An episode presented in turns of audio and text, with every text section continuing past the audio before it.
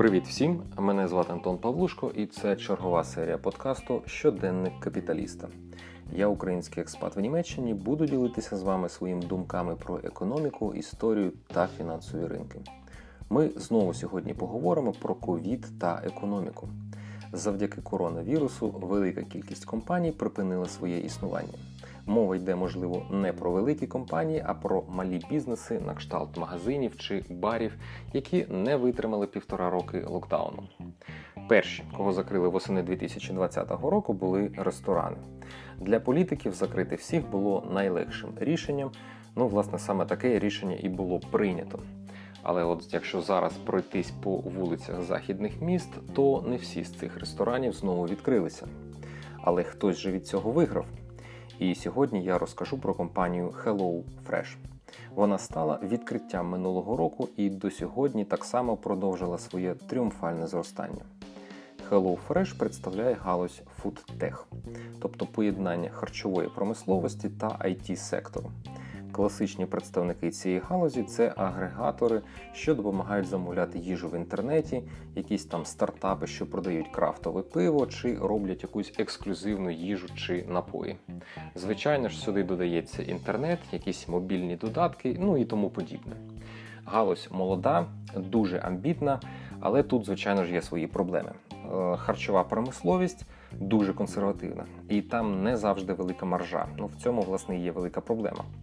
Іноді спроби прикрутити інновації до харчової галузі виглядають доволі кумедно. Проте це не зменшує кількість мобільних додатків по замовленню піци в інтернеті, чи якісь такі інші кумедні ідеї.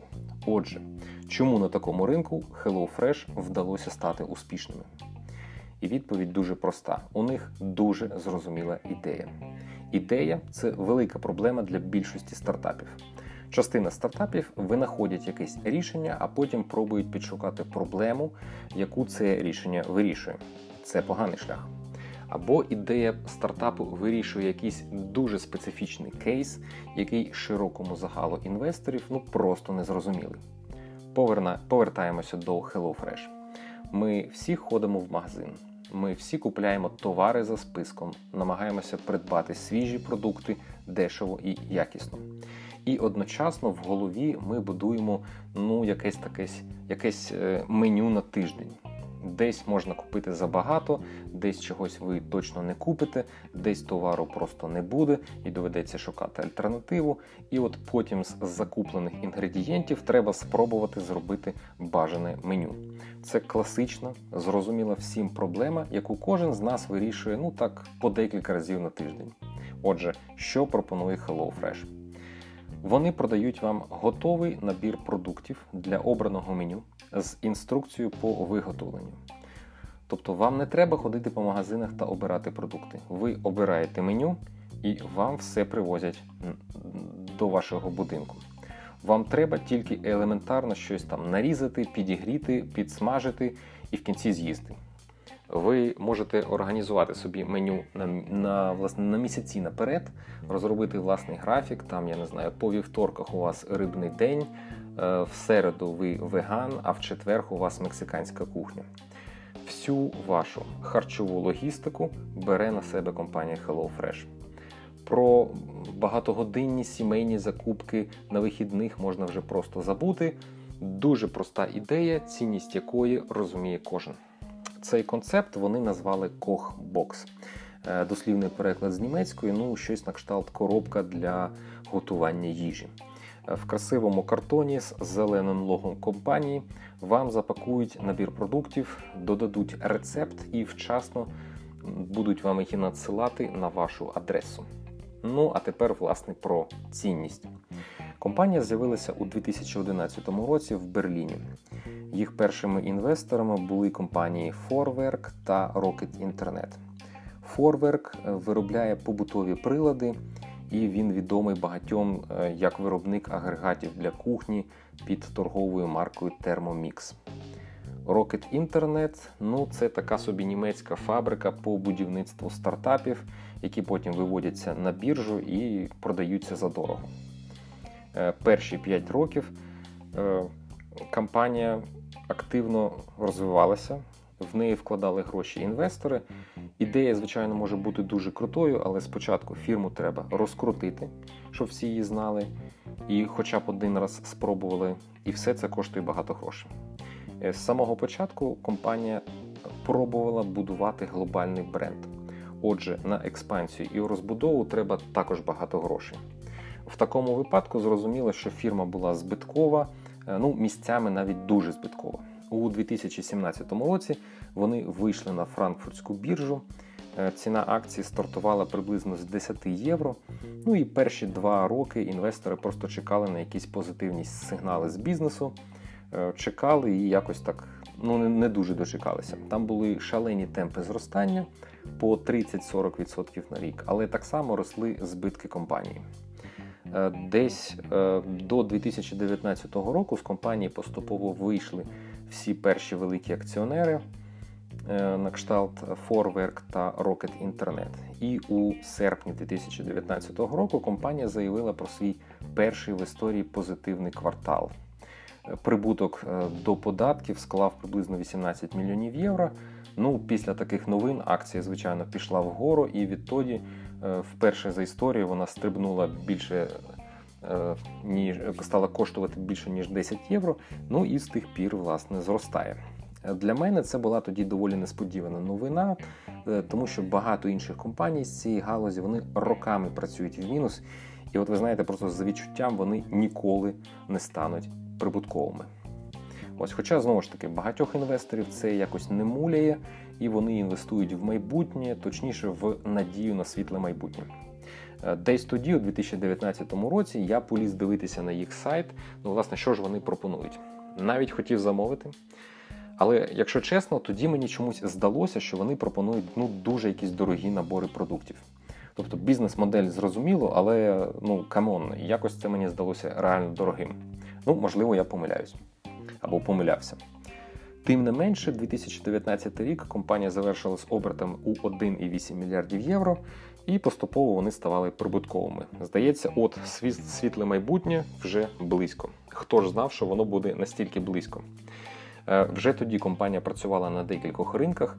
Ви знаєте, сама ідея, вона ставала все популярною, тому що навіть в Німеччині у них з'явилися декілька конкурентів, але, звичайно, що найголовнішим їхнім конкурентом був користувач, який міг собі просто замовити піцу чи сходити в сусідню піцерію.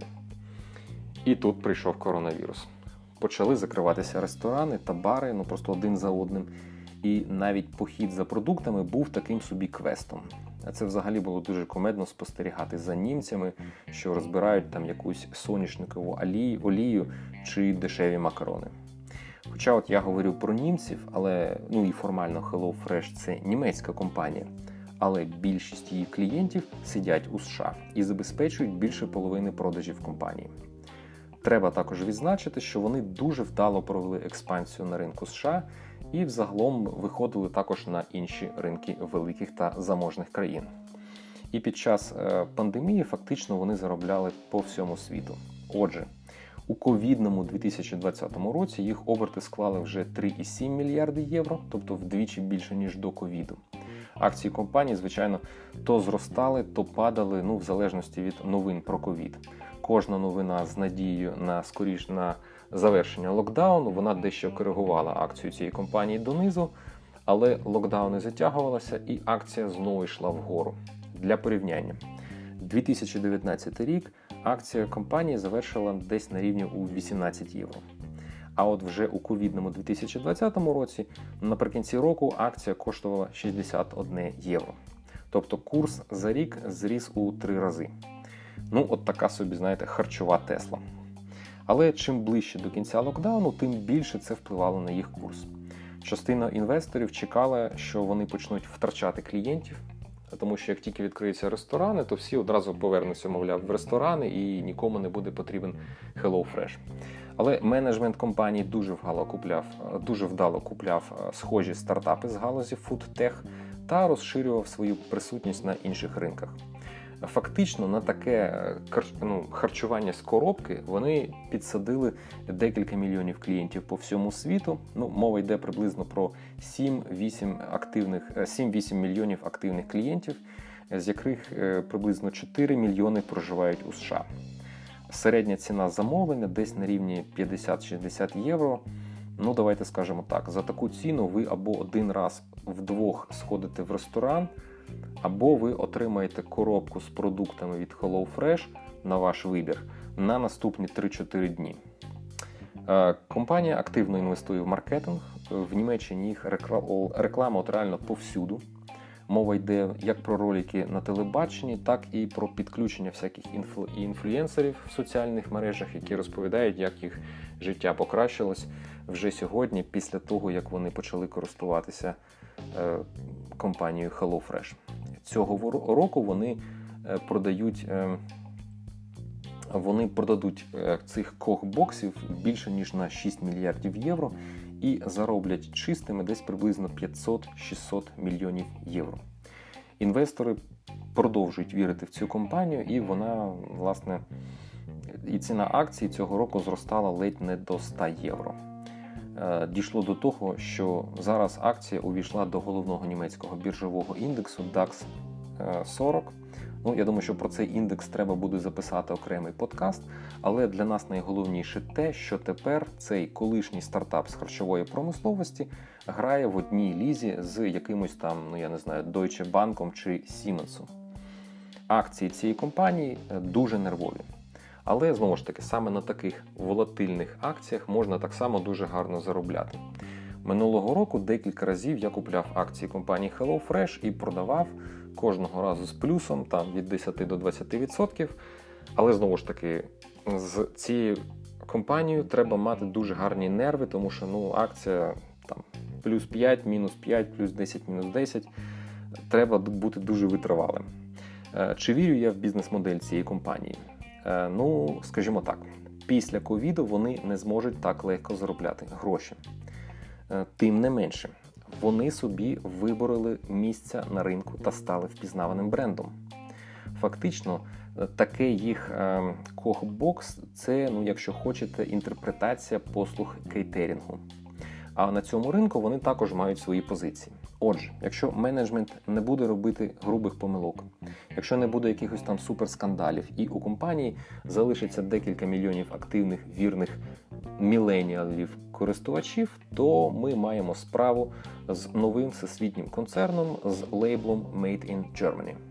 Отже, HelloFresh – це чудова історія успіху в такій доволі нудній галузі, як приготування їжі.